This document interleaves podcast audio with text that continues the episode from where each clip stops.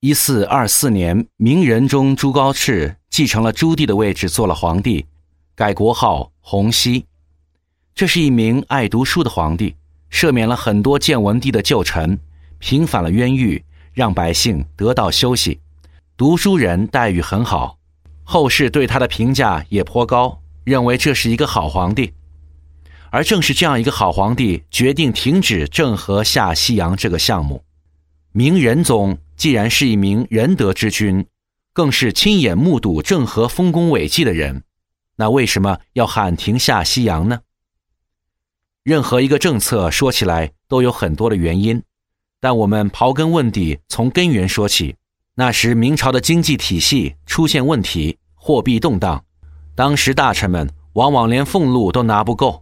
一四三六年的时候吧，这个宝钞已经实际上我们见到的物价呢，就是说见到的这个货币的比价已经是一千贯相当于一两。用现在的话说，就是降薪水，工资变少，没有年终奖，那大臣自然不愿意让郑和下西洋去支付大量的经费。最狠的是，当时竟然经济体系紊乱到用郑和下西洋带来的大量附近物。貌似很值钱的香料作为俸禄发给官员。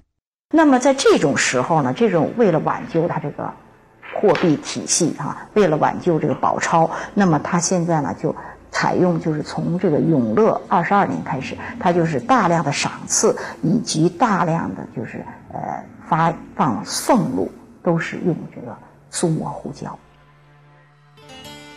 大臣们怨声载道，香料。除了可以作为食材外，也可以当做春药。这几十年的胡椒和春药药引子当工资发，给谁谁也受不了啊！但郑和始终是朱棣信任的亲臣，于是朱高炽决定让郑和去做南京守备。那这个守备尽管是开由他开始设立的，那我想开始设立的职责也不很分明。我刚才说了，后来从后来的南京守备，后来是一直有的。看来他主要就是负责京城的安全和治安的。朱高炽不喜欢北京，他还要再次迁都回南京。可是，这位皇帝的命数太短。一四二五年五月，朱高炽病重，在做了不到十个月的皇帝后就去世了，终年四十七岁。一四二五年六月，朱瞻基登基，改年号宣德。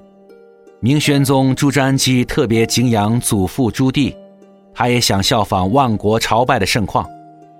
他希望可以再次让郑和下西洋，但此时掌管财政的大臣夏元吉极力反对。夏元吉是成祖、仁宗两任皇帝的户部尚书。而且他对朱瞻基的登基起到至关重要的作用。他说：“郑和下西洋完全是劳民伤财，对国家发展不利，因此郑和下西洋的计划被再次搁置。”启禀皇上，前朝郑和六下西洋，耗费银两上千万，眼下二百余大小船只待命刘家港，日弥两响，更是危害国政。臣等冒死奏请皇上，恢复太祖洪武朝律令，彻底闭关禁海，罢黜巡洋，永不复议。宣德五年（一四三零年），夏元吉去世，而此时下西洋的计划已经搁置五年。前来朝贡的国家越来越少，只有附近的国家过来。印度半岛、阿拉伯地区、东非沿岸国家几乎再没有来过。其实这很正常。毕竟这些国家离我们太远，如果郑和不去接，他们也过不来。对朱瞻基来说，夏元吉去世，现在没有人可以阻止他了。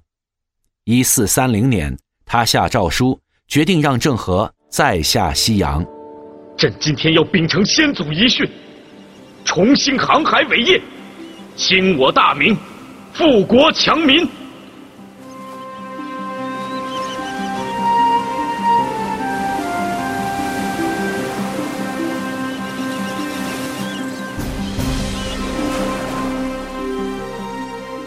得到诏书后，郑和做了一件事情。他从南京去太仓刘家港和福建长乐，要给前六次下西洋的事情做一次记载，立下两块碑文。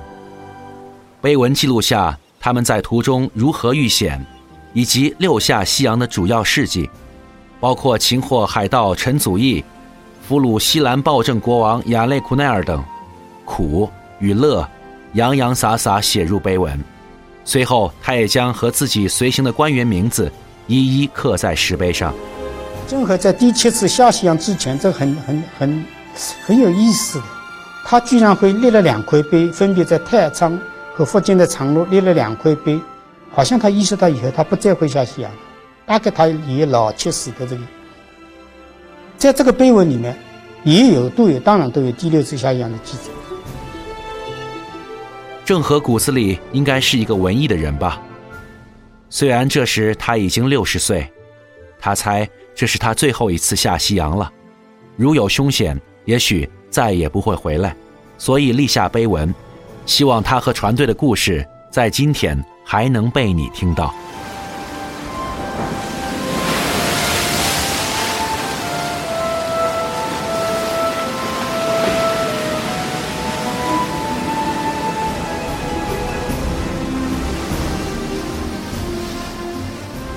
一四三一年，郑和受明宣宗任命，第七次下西洋。在途经一个个美丽的岛屿后，他终于又来到了自己熟悉的事业与世界，与西海诸藩外交，来往使臣朝贡。这次航行，他是否能完成一直没有做到的事情，去天方国呢？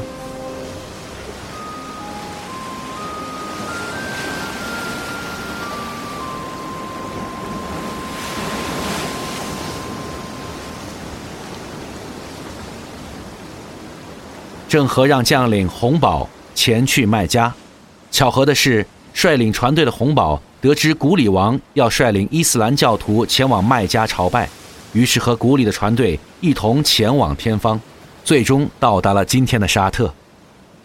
那郑和是派人去了天方国，他本人去麦加朝拜了吗？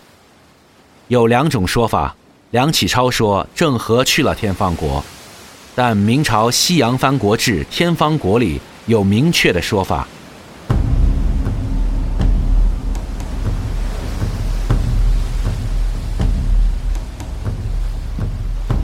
清奉朝命，开始遍谕西海诸藩。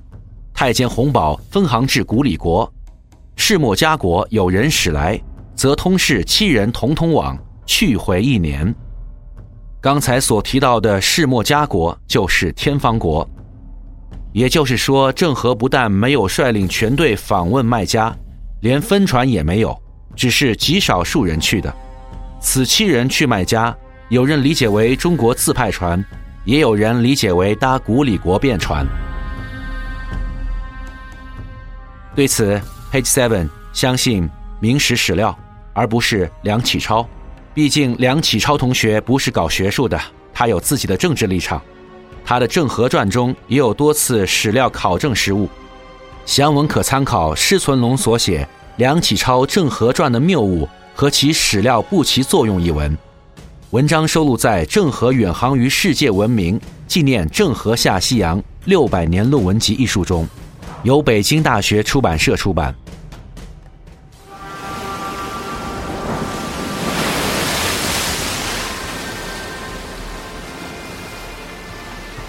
作为节目制作方，我们是想要浪漫情节的。Page Seven 多希望郑和能和他的父亲一样，有一次说走就走的旅行和朝圣。但史料就是这样，没有他去过麦加的任何证据。不过，但愿浪漫的猜想一直都在。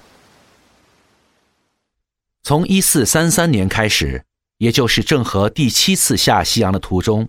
郑和这个名字再也没有在明史正史中出现，只是在一篇一四五七年《非宦安香火圣像记》中记载，郑和死于返回的途中，在一四三三年抵达古里国时去世。他是附在明朝版本的这个骆茂登写的这个《三宝太监西洋记通俗演义》这本书的后面，他。他这本书的后面附录了几篇文章。余作《西洋记》附《飞幻庵香火圣像记》于卷末。此记为天顺元年无名氏传。所谓飞幻呢，是一个禅师郑和的好朋友，他曾经随郑和呢下过西洋，啊，这样呢，他死后呢，这人是那个避风寺的一个住持啊，就是负责这个寺院的。这个飞幻，啊，他死以后呢，就葬在了避风寺，啊，就葬在避风寺的这个一个庵里边，就是叫飞环庵。随后历史也再没有关于郑和的记录了，而郑和下西洋更详细的航海日志。也在史料中遗失，有人怀疑这是因为大臣们不希望皇帝再提出找人第八次下西洋，毁掉的成分是很大的。那么现在人怪了为什么毁掉？因为他们当时大臣们认为这样就断了皇帝再受人挑唆去再搞第八次下西洋的可能性。最遗憾的是，关于郑和的宝船工艺、具体的航线记载等全部消失，后人。也就无法再效仿。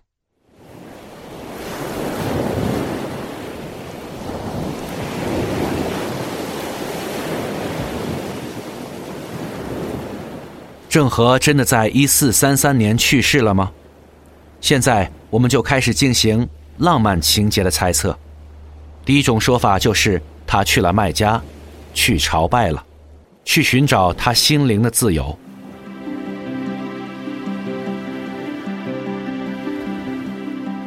第二种说法更加大胆，郑和下令船员们往大洋深处继续驶去。英国舰艇指挥官加文·孟菲斯认为，郑和手下的大将就和海贼王旗下的队长一样，去新世界冒险。他们发现了美洲大陆，发现了澳大利亚，还去了南极。I'm the author of a book entitled 1421: The Year China. Discovered the World. 孟菲斯将他的书写成《一四二一中国发现世界》。他说，他通过世界各地的古代海洋地图里发现了中国船只的线索。虽然这样的说法引起了国内学者的质疑，但从洋流漂移的角度来说，这并不是不可能的事情。For the first time, he could show the Chinese emperor what the world really looked like, and that was to me. his most massive achievement。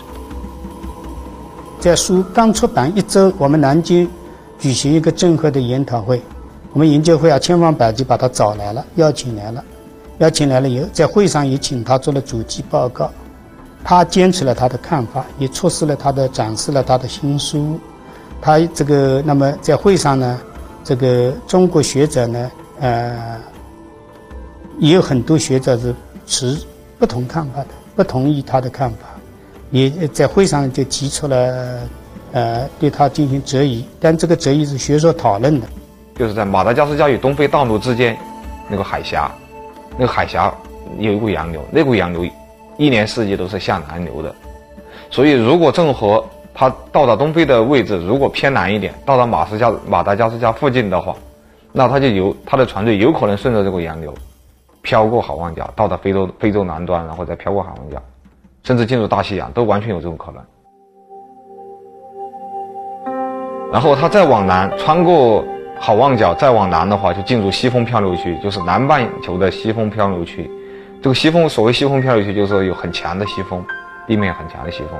那么这个西风呢，吹带动海海水，就是表面的这个也，呃，海水的话，会向东。一直向东，向东就一直流向这个澳大利亚南端，所以就有可能，如果是进入了这个西风漂流区的话，那么郑和的船队就有可能顺着这西风漂流区向东一直到达澳大利亚，这是有可能的，从理论上是有可能。最后，我们想随着大海感性一下，也许郑和七下西洋时将很多秘密埋在了海底。Page Seven，期待有一天。能在浩瀚的大洋深处被你找到。